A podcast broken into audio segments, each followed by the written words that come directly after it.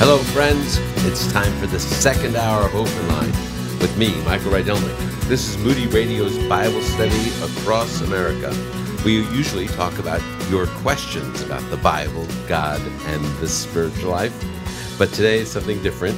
Uh, today we're going to talk about a question that I get all the time on Open Line, but we're talking about it in depth in a pre recorded program with a special panel. I've got the All Star panel here. I guess some other program talks about All Stars, but no, these are the real All Stars right here.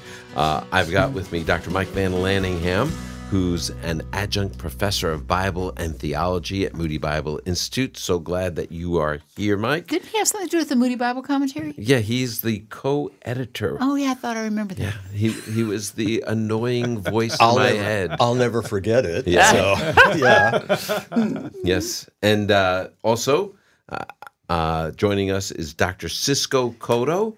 He is a Chicago News Radio anchorman. He's also now assistant professor of pastoral studies at Moody Bible Institute, and also joining us, Eva Rydelnik, uh, the person who usually texts me the answers to the questions, but today she's right here. She's my wife. Eva teaches adjunct at Moody Bible Institute. And uh, by the way, people always ask me, what does Eva teach? Everything. she there's nothing she couldn't I'm like teach. the, the utility side guy in a jazz band. Yeah. Whatever you need played, I, Yeah. I can play that. Yeah. So, but she her emphasis is literature and Jewish studies. So, uh, but don't call today. Uh, you can post your questions by going to openlineradio.org. Click on where it says "Ask Michael a question." Fill out the form, and your question will be added to the mailbag for later inclusion. However, today what we're doing is we're talking about the great question people have: Can I lose my salvation?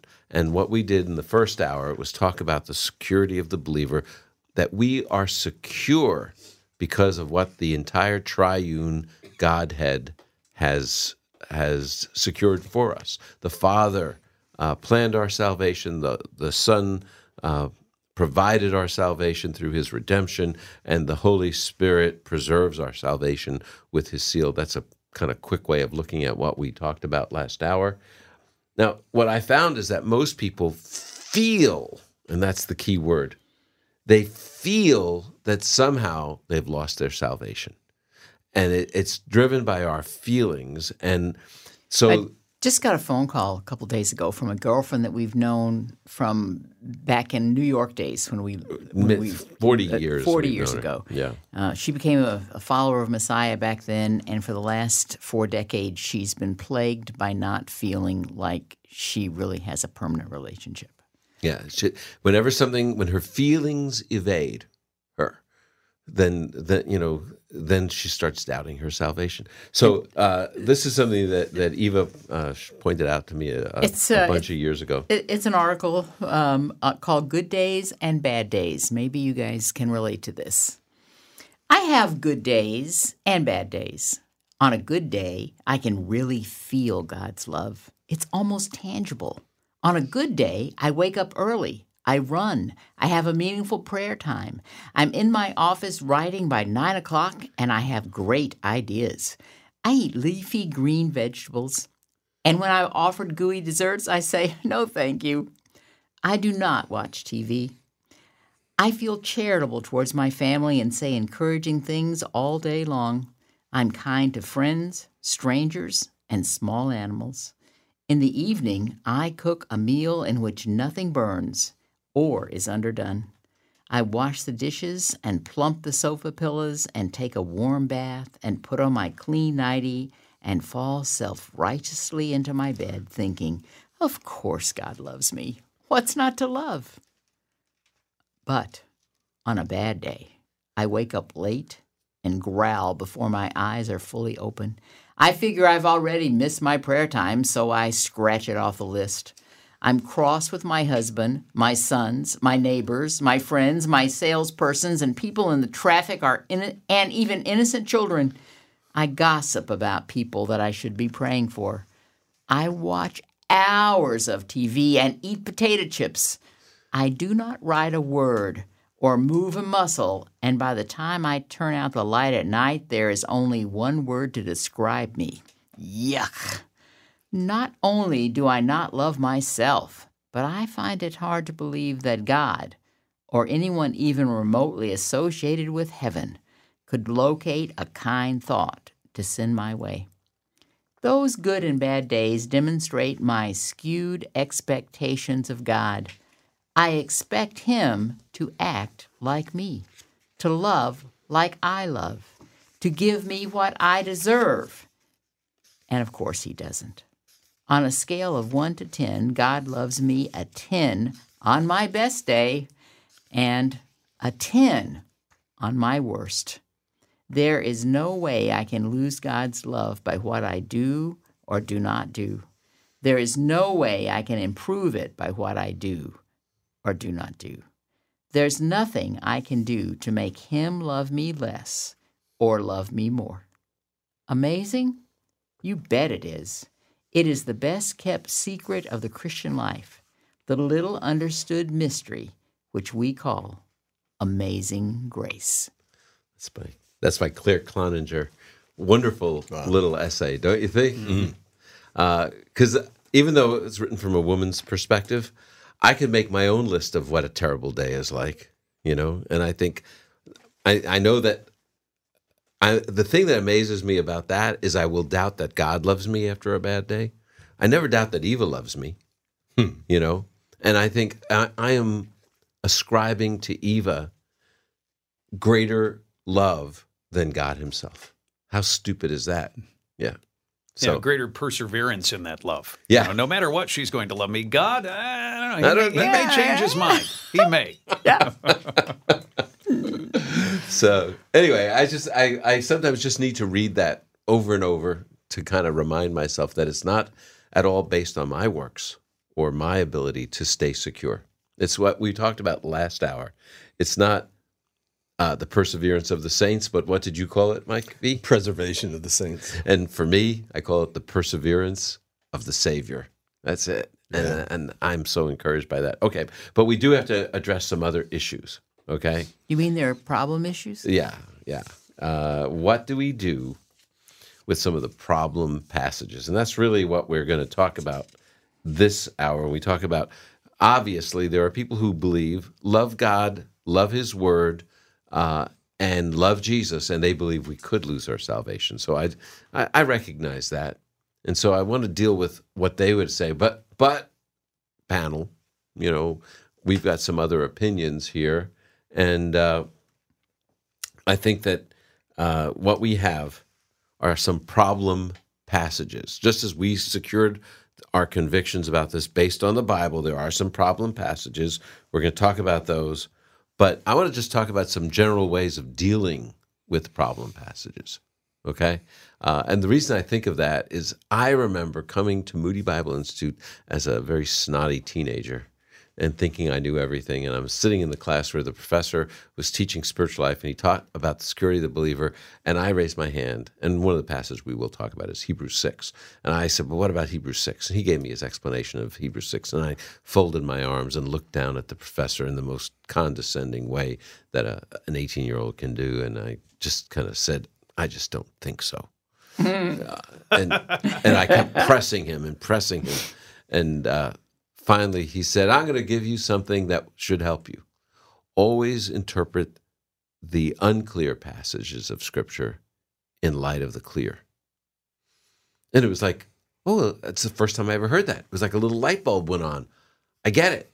There's so much clear in Scripture about our security that when I come to a problem passage, I have to note the Bible is consistent. It's it's harmonious. It's not like some authors believe you can lose your salvation and other authors believe you can't.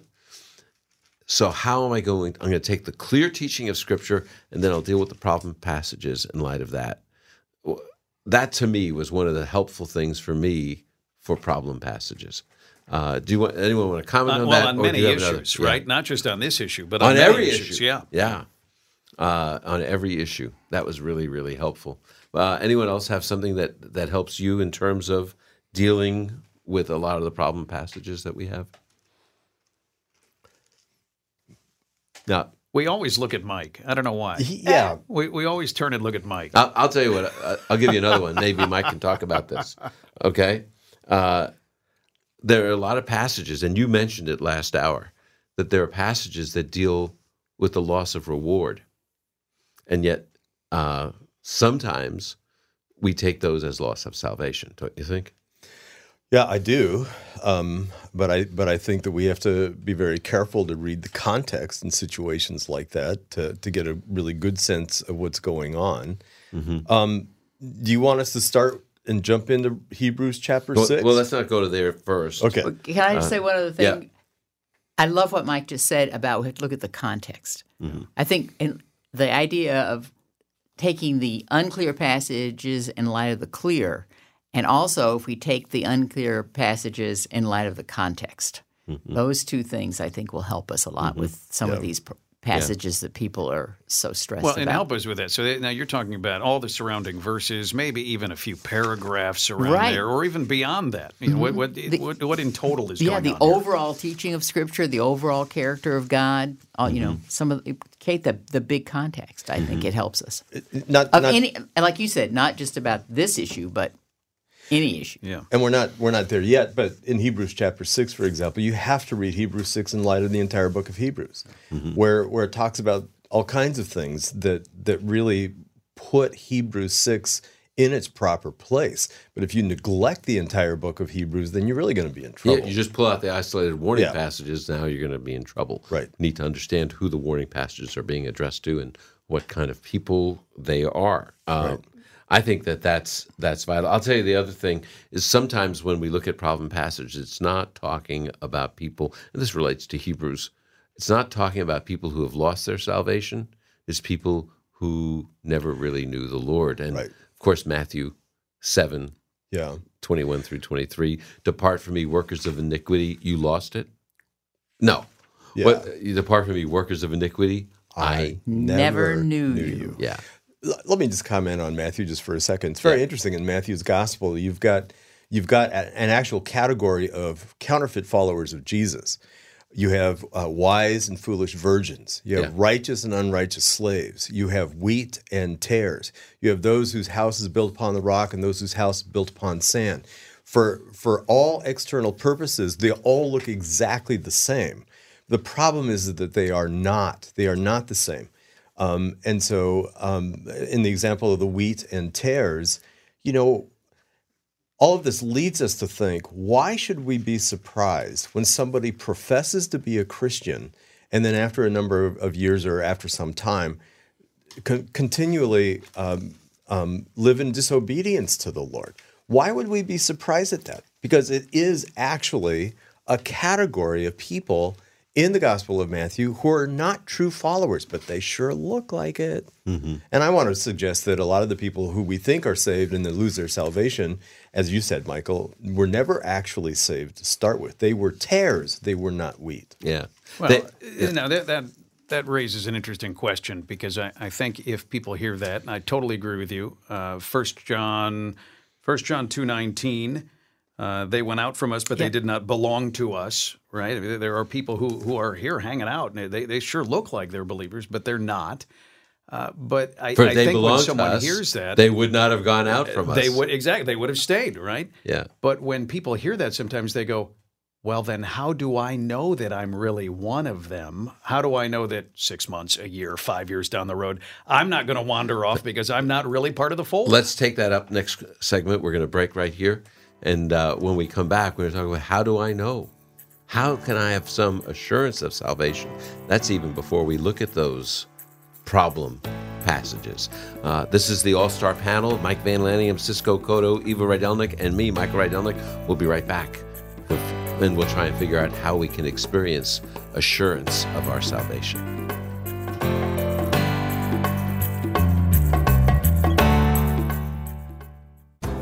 Would you like to explore the depth of Psalms and go beyond the familiar verses and Proverbs? Well, the Moody Bible Commentary should be the first place we turn for biblical insight. We've excerpted the Moody Bible Commentary on the Psalms and Proverbs to help you better understand God's Word and apply the worship of Psalms and the wisdom of Proverbs to our everyday lives. Give a gift today and request your copy of the commentaries on Psalms and Proverbs. Call 888 644 7122 or visit openlineradio.org.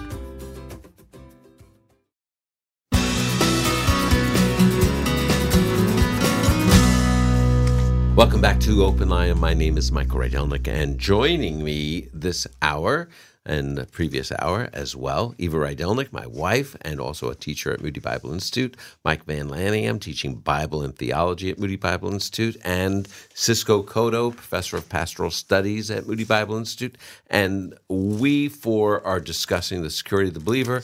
Cisco, you raised something that was so significant people say, well, how do I know I won't bail? How do I know that I am secure, that I really am a genuine follower of Jesus? What would you say yeah, to how, someone? how can I even know? One of the verses I mentioned in the first hour, I grew up in a, a, a background that really left me in limbo all the time. Am I saved? Am I not saved? Am I good today? Am I bad tomorrow? What, you know, it was just this really bad. Oh, well, you'll know when you get there. Well, I want to find out before I get there. I, I don't, I don't want to wait. It's too risky. Uh, one of the verses that helped me from childhood on, it, just because it laid out the fact that I can know that, that I'm saved, is 1 John 5.13, where he says, I've written these things to you who believe in the name of the Son of God, so that you may know that you have eternal life. Not so that you can wonder, not so that you can hope, not so that maybe, but so you can actually know. And then what that did is it not only provided me some encouragement, it, it also said, "Oh, now let me continue to search the scriptures, or let me continue sort of, sort of processing this with the Lord. If I can know, uh, then then how do I know?" And that's when all the scriptures we've been talking about were, were brought to my attention, and I said, "Oh, I can confidently know this." That was exactly the verse I was going to talk about. Because uh, when I worked with Campus Life a zillion years ago, this was a big question that a lot of s- students that I worked with had. And I said, this we all memorized this verse together.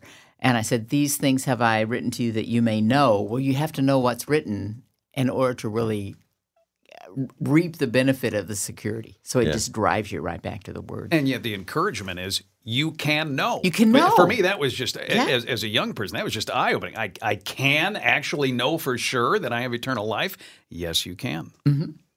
It's interesting too. I mean, in that verse in First John, uh, these things I've written to you who believe in the name of Son God, in order that you may know that you have eternal life. Well, what did he write in First John? Well, here's the things that he wrote: Do you love God? Do you love His commandments? Do you love Christian people? You know, and so and the and the suggestion is is that if you do, then and and you're believing in Christ, you have to believe in the name of the Son of God those are evidences and, and proofs that you are right with God through faith in Christ. And so you you even see how those uh, proofs are there in First John that can reassure us that we really are Christians. Do I think it's so interesting is that a lot of people say, but I still sin. But same author, First John, he says, you know, walk in the light as he is in the light. And we'll have fellowship, God and us will have fellowship together. Uh, And if anyone sins, we have an advocate in the, in the Son. yeah. And he doesn't deny that we sin. He says, in fact, if we deny that we sin, then we're making God a liar. Right. But we confess our sin and we then are assured that the blood of Jesus cleanses us from all our sins. And so that's First John 1. I think that's so interesting that he never says we lose our relationship with God when we sin. Uh, we might break fellowship with him, Right. but confession restores that. So, Yeah, he's writing this first John. Obviously, he's writing to believers, Yeah. right? And he so he even says that. Mike just read the verse. I've written these things to you who believe in the name of the Son of God, so that you may know you have eternal life. He's writing to Christians who may be doubting whether or not they have eternal life. So we we come from a long line of doubters. yeah. There, Yeah.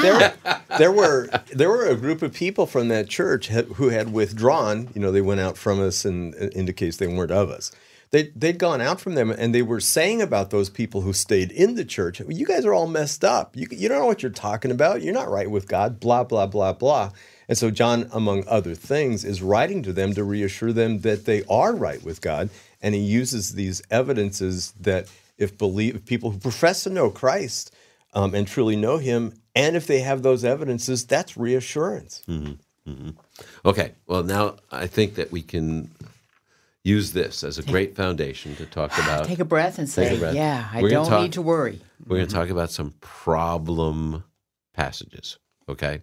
And the number one problem passage that I get, there's actually two uh, top passages. And so I want to talk about both of them. Let's deal with the, the easy, uh, what I think is the easier one first. Uh, that's, uh, there's Hebrews 6 and Matthew 12. People call all the time first of all, with Matthew 12, have I committed the unpardonable sin? That sure, all the other sins can be forgiven, but have I committed the unpardonable sin? And that, uh, I'm going to turn over here. You can hear all our pages turning to, Ma- to Matthew chapter 12, when this is what the Lord Jesus says. Uh, he says, well, this is when the Pharisees, the religious leadership, they said in verse 24, this man drives out demons only by Beelzebub, the ruler of demons. Knowing their thoughts, he told them, every kingdom divided against itself is headed for destruction, and no city or house divided against itself will stand. If Satan drives out Satan, he is divided against himself. How then will his kingdom stand? If I drive out demons by Beelzebub, uh, this is so important. Who is it uh, your sons drive out demons by? If I drive out demons by the Spirit of God, then the kingdom of God has come to you. But then uh, he's, uh, I'm going to jump down to verse 31. Because of this, I tell you, people will be forgiven every sin and blasphemy. But the blasphemy of the Holy Spirit, the blasphemy against the Spirit, will not be forgiven. The unpardonable sin, blaspheming the Holy Spirit. How do we know if we've blasphemed the Holy Spirit? And does it mean that we can never be forgiven? Even if we were saved, if we commit the blasphemy of the Holy Spirit, will we lose our salvation? Okay, the reason I read the whole context is this is one of those cases where context really helps us. Absolutely. So let me just start off by saying people tend to think that uh, lack of faith in Christ for salvation is the unpardonable sin. The problem is that every one of us who have trusted Christ and Savior at one point were in a state of unbelief. And that's obviously not the unpardonable sin. Otherwise, we wouldn't be forgiven. And so it's not that. When a person dies in a state of unbelief, it's not so much the unpardonable sin, it's the unpardoned sin. Anybody who comes to Christ finds forgiveness. So it's not faith. I think what we actually have here is what the passage says ascribing to Jesus uh, and through the Spirit the works, uh, ascribing to him um, satanic complicity. That is, that he's in, he's in, he's um, in in compliance with and working with um, the devil. It's so interesting to me. I don't believe that we can actually commit this sin today. I don't think the conditions are right that suggest that we could do it. Because it seems to me, Mike, that you have to have the incarnate Messiah before us to claim that he's doing his works by Satan. Exactly. He has to be there. And they had a maximal amount of light that we do not have. Mm-hmm. But Jesus was there. He was doing these miraculous things. But it is interesting.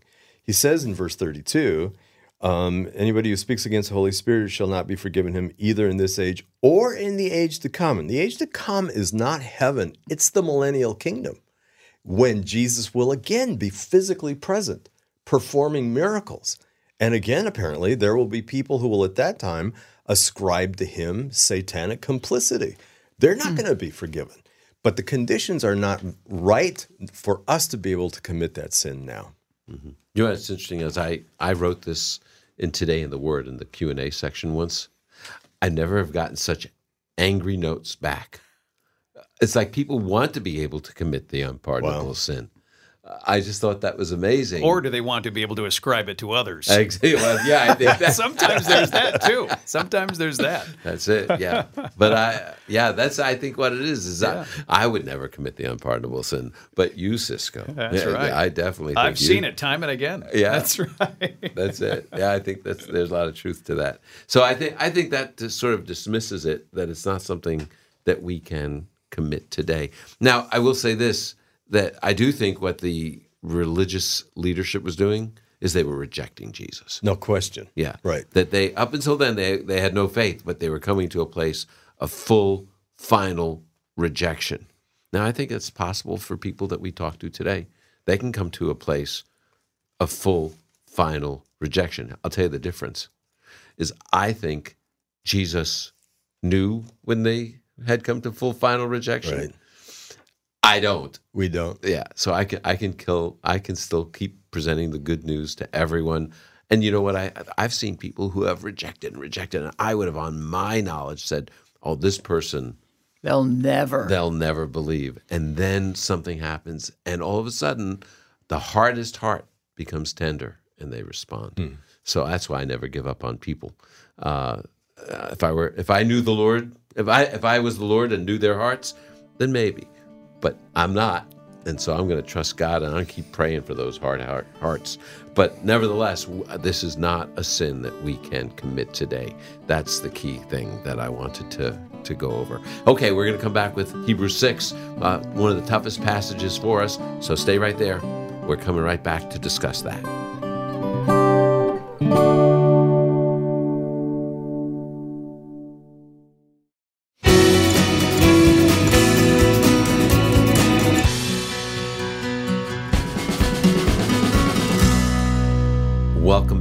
Open Line with Michael Rydelnik.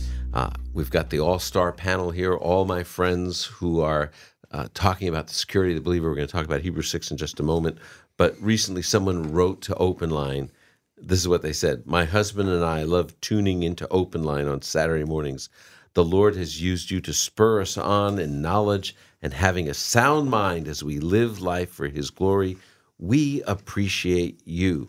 And then they told me that they just became kitchen table partners. I just like, well, first of all, I really liked what they said, but nevertheless, I, I appreciate so much that they became kitchen table partners. I'm grateful for all our listeners, everyone that listens, and especially because I always thought the only person that would ever listen to Open Line was Eva. Mm-hmm. So I'm really grateful for everyone that listens, but especially those of you who uh, generously give to Open Line on a monthly basis because you want to keep this program on the air. Appreciate it so much. One of the things I'd like to do if you do become a kitchen table partner, and that's what I do for everyone, is every other week I prepare a special audio Bible study exclusively for our kitchen table partners. It comes in the mail. Click on it, listen to it for a few minutes, and hopefully the word will encourage you as we as as I send it to you every other week. If you'd like to become a kitchen table partner, you're thinking about it, all you have to do is call 888 644 7122. That's 888 644 7122, or you can go to openlineradio.org. And now we're going to talk about Hebrews 6, which, you know, when I read that the first time, I thought for sure I could lose my salvation. So uh, let me just read verses 4 through 6. And then, Mike, you set this up, and then uh, we'll all kind of contribute a little bit about this, okay? Uh, Hebrews 6, here the page is turning once again. Hebrews 6, verses 4 through 6. Okay? Here we go.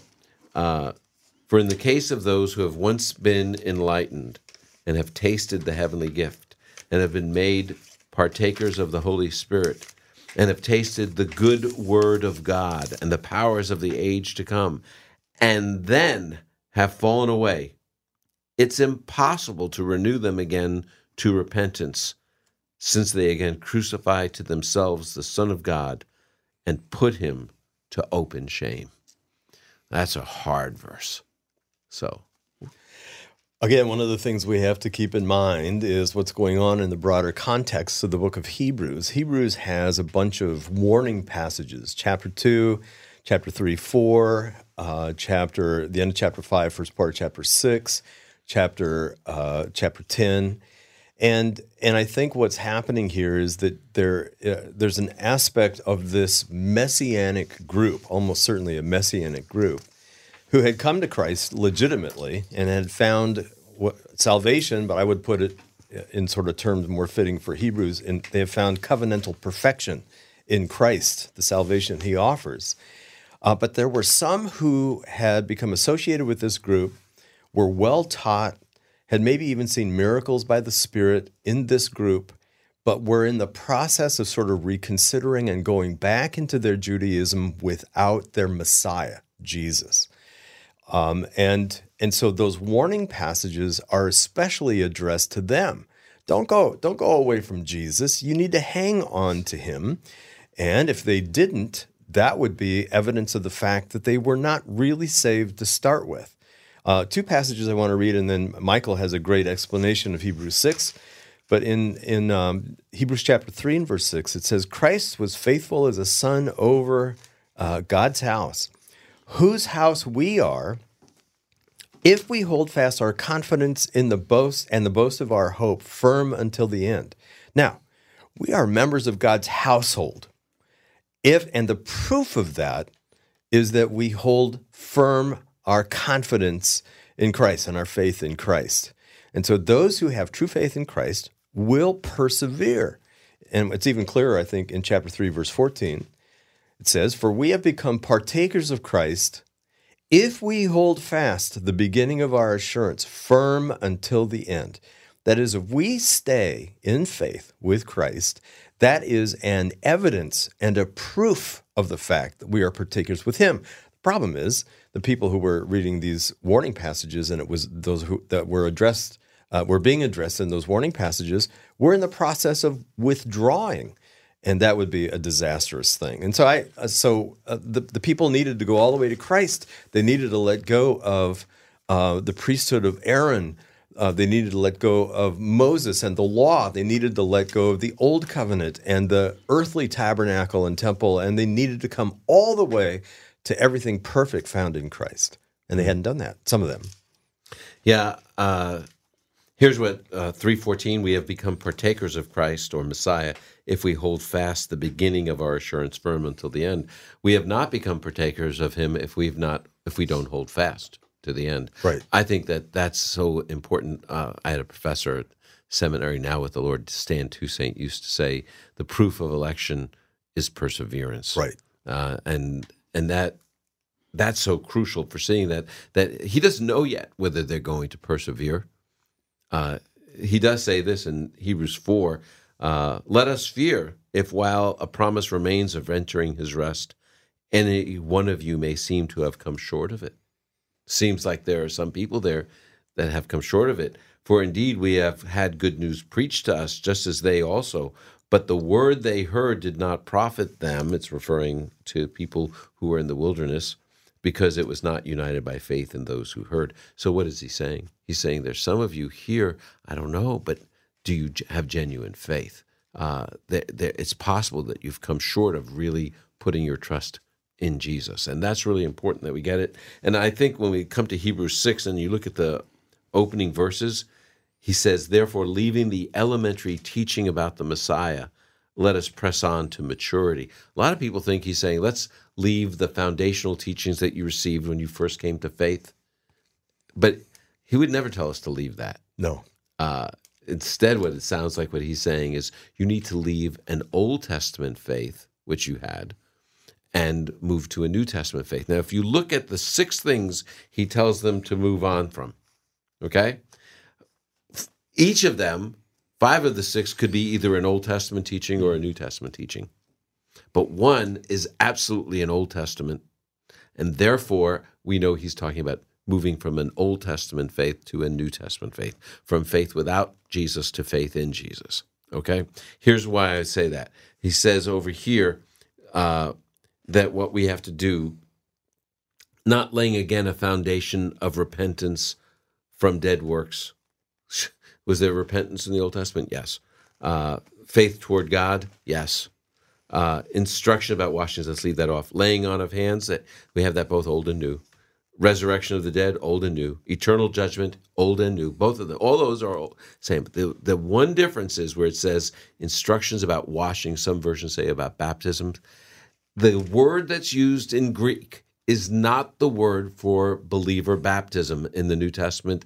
It is the word for Old Testament washings, which is the root of New Testament uh, baptism. But it is specific. It is the word for ritual washings from the book of Exodus and Leviticus and places like that. It is so crucial that he says this. So, what he's saying is leave that Old Testament faith and move on to a full faith in the com- the Old Testament saying he's coming, the Messiah is coming, but now he's here. You have to enter into a full faith in the Messiah. That's what's so significant about this. And uh, now, So it's- it does, yeah. It's not saying the Old Testament's bad. No. It's saying the Old Testament is pointing toward Messiah. Messiah's here, so now you need to believe in him and to see that he is the fulfillment like the, of all not- the Old not Testament like the Old. Testament. Oh, that was bad. Now we're going to go to the good stuff. No, you you have to move on from the instruction to to the reality, the shadow to the reality. And I'll come back to you, Michael, in just a second. I mean, Yeah. what, what you just said in, in Hebrews chapter 9, verse 10, it talks about washings. Same word that we have in Hebrews 6, but in Hebrews 9.10, it's, uh, in, it's related to the Old Testament rites of various kinds of washings. And so Yeah. clearly it's that's that word is talking about Old Testament um, lustration rites. Yeah, which is why the, the New American Standard, the official version of Eva Rydelnik, uh, it has the word washings in it, whereas I think the King James actually has baptism. Baptisms, right. Yeah. But- So I think that's crucial. But now, Mike, uh, this is so crucial, or, or Cisco, or anyone that wants to answer this. Uh, let's talk about it. Describes their experience in verses four through six. It says they've been enlightened and tasted the heavenly gift and been mar- made partakers of the Holy Spirit. What is that talking about? If it doesn't mean that they've become believers. Well, let me let me throw another question at you. I always like answering your questions with questions. oh, good. Must well. be Jewish. I guess not. Okay. i- If we have uh, in in Hebrews what, what essentially sure seems like a sermon, right? Yeah. I mean, it, it sure seems like it's written that way. Um, could this be used by God as an encouragement, a prodding, an exhortation to these believers? Not to wander off, you know, mm-hmm. so- sort of saying, "Hey, hey, stay here. Hey, hey, don't don't go back to your old ways. Stay here." And I, don't think we can leave it there because then you, you don't want God to deceive these people into thinking that somehow you know they can they can wander off as believers. And yet, I do wonder if this is a way that God exhorts these believers hey hey don't go back to the old ways stay here keep, keep focused on christ jesus is better than all of that other stuff uh, and and so maybe he's using that in this way in these in this I think sermon. I think that's absolutely what he's doing because what he says in verse nine after this warning, he says, "But beloved," which proves it's a sermon because that's what you call people in sermons. beloved. Uh, but beloved, we are convinced of better things concerning you, things that accompany salvation. What he is saying is, I've given you this warning, but I don't believe it fits you. You're going to stick with this. We expect you to believe. If you're thinking about abandoning the faith, well, maybe I've got doubts about you, but I, we're convinced of better things concerning you. I think that's really important that we remember that. Okay, so let's talk about what does it mean to be enlightened and tasted of the heavenly gift and all that. Right. Um, the word enlightened is interesting. A lot of people would say, well, see, they're saved. They're saved. They're enlightened. But in John chapter 1, it talks about uh, the coming of Jesus. I think it's Jesus, and his presence enlightens every man.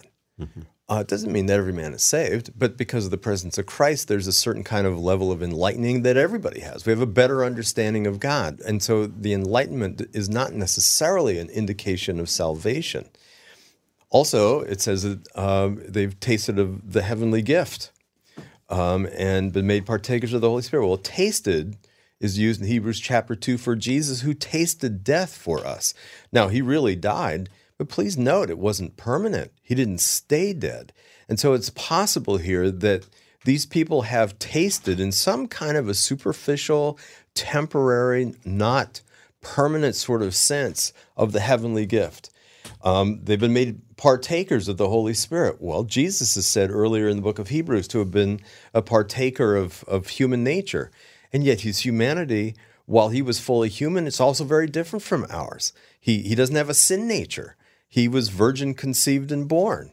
And so while he's uh, a partaker of humanity, his humanity is nevertheless different from ours. And so I would suggest that here the partakers of the Holy Spirit uh, are not necessarily full blown partners of the Holy Spirit or possessors of the Holy Spirit. I mean, you can you can go through Did- all it- of these different things, and they're not necessarily an indication of full salvation. They've tasted of the powers of the age to come. They've sat under the, in the community of believers. They've experienced all these good things. right. But I, I call it the close but no cigar. Yes. Ah, You know, yeah. they they've come very close, but they really haven't. Potentially, they, if they abandon it, it proves they've not experienced it themselves. But when it says that they can't be renewed again to repentance, I would say, humanly speaking, once they come close and then abandon, they can't be renewed to repentance. Uh, I, but I never know when someone's come to that place. And so I'm going to leave that up to God. I'm going to keep encouraging people. If I know someone that's come close and then abandoned the faith, I'm going to try and not give up on them, but keep trusting God for that. So, uh, well, I hope that helps you with your understanding of Hebrews 6. We're going to come back and deal with, real quickly with a whole bunch of other problem passages. This is the all star panel of Cisco Cotto, Mike Vanlaningham, Eva Rydelnik, and me. I'm trying to help keep everyone here on, on target, so that's what my role is. Uh, we're talking about security of the believer. Come right back. We're going to talk about it further. I want to tell you about this month's free gift from Chosen People Ministries. People often tell me they only learned about this worldwide outreach to the Jewish people through my mentioning it here on Open Line. Well, this month, Chosen People Ministries is offering the booklet To an Ancient People. This is the autobiography of Rabbi Leopold Cohn. It tells the story of the trials and triumphs of a young rabbi in his native rural Hungary in the late 19th century and his quest for truth.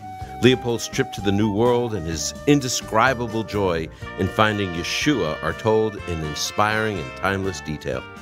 Rabbi Cohn went on to found Chosen People Ministries. For your free copy of To an Ancient People, just go to the Open Line website. That's openlineradio.org. Scroll down, you'll see the link that says A Free Gift from Chosen People Ministries.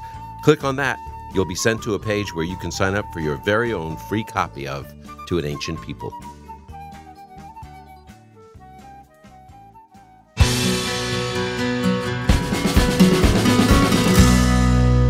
Welcome back to Open Line. I'm Michael Rydelnik, and I uh, right at the outset, this is our uh, been a great day for me. I've had Cisco Cotto, a professor at Moody, uh, joining me to talk about security of the believer. Mike Vanlaningham, adjunct professor of Bible and theology at Moody. Eva Rydelnik teaches literature and Jewish studies at Moody. Thanks so much, guys, for That's joining That's been great for for you. We've had a good time. Yeah. It's it's been a lot of fun, and uh, I just want to hit a, a couple of real quickly about some of the problem passages. Uh, sometimes people really find John 15, 6 troublesome, Michael. Don't you think? Yes, and I can see why. It says, uh, well, you, you go ahead and read it if you want. Okay, if anyone does not abide in me, he is thrown away as a branch and dries up, and they gather them and cast them into the fire, and they are burned. So uh, it's interesting that um, in verse 2, it says, Every branch in me that does not bear fruit, he takes it away. Every branch that bears fruit, he prunes it so that it may bear more fruit. In verse 6, it's the fruitless branches who are taken away and burned.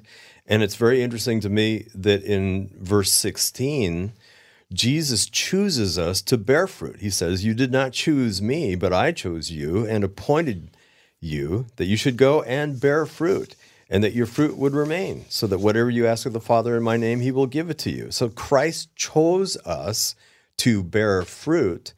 The fruitless branches are not chosen by him. That is, fruitless believers were not chosen by him because it's his purpose that they would bear fruit. And if we abide in him, uh, and I think that's a reference to salvation, then we will bear fruit. And if you don't, then you are burned and you will face judgment. But this is talking about that group of people who look like they're associated with Jesus, but they're not. They are not truly saved. A, sim- they were, a they simple would way of looking at it is abiding is someone who believes. Yes, That's it. that's it. And someone who doesn't abide is someone who never believed. And Uh, they're fruitless, right? And they're fruitless, right?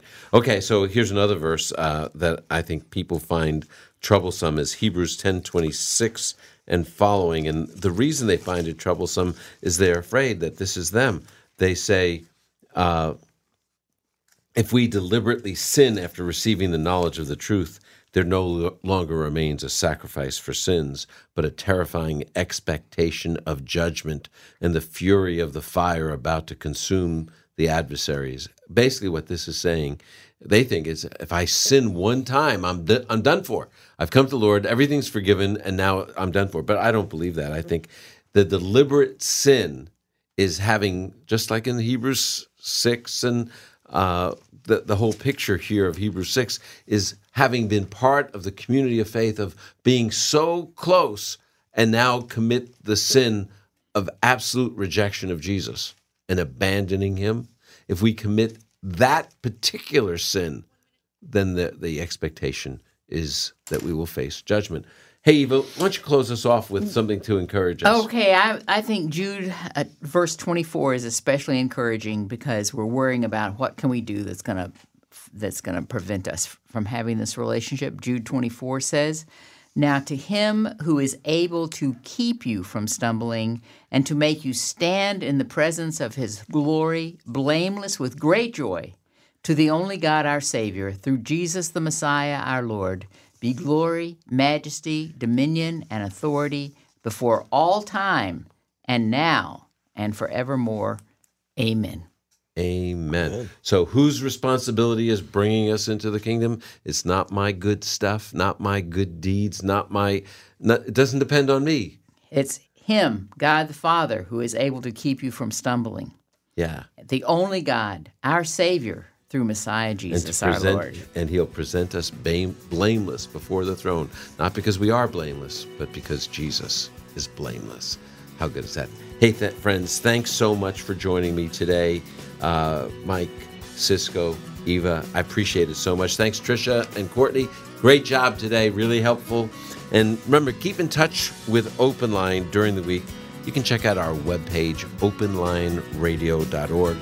That page has everything you need if you're looking for it, particularly if you want to know what our current resource is and how to become a kitchen table partner. That's a great place to look. Also, you can check out my personal webpage if you're interested in that. Keep reading the Bible. We'll talk about it next week. Open Line with Dr. Michael Rydelnik is a production of Moody Radio, a ministry of Moody Bible Institute. Have a great weekend. See you next week.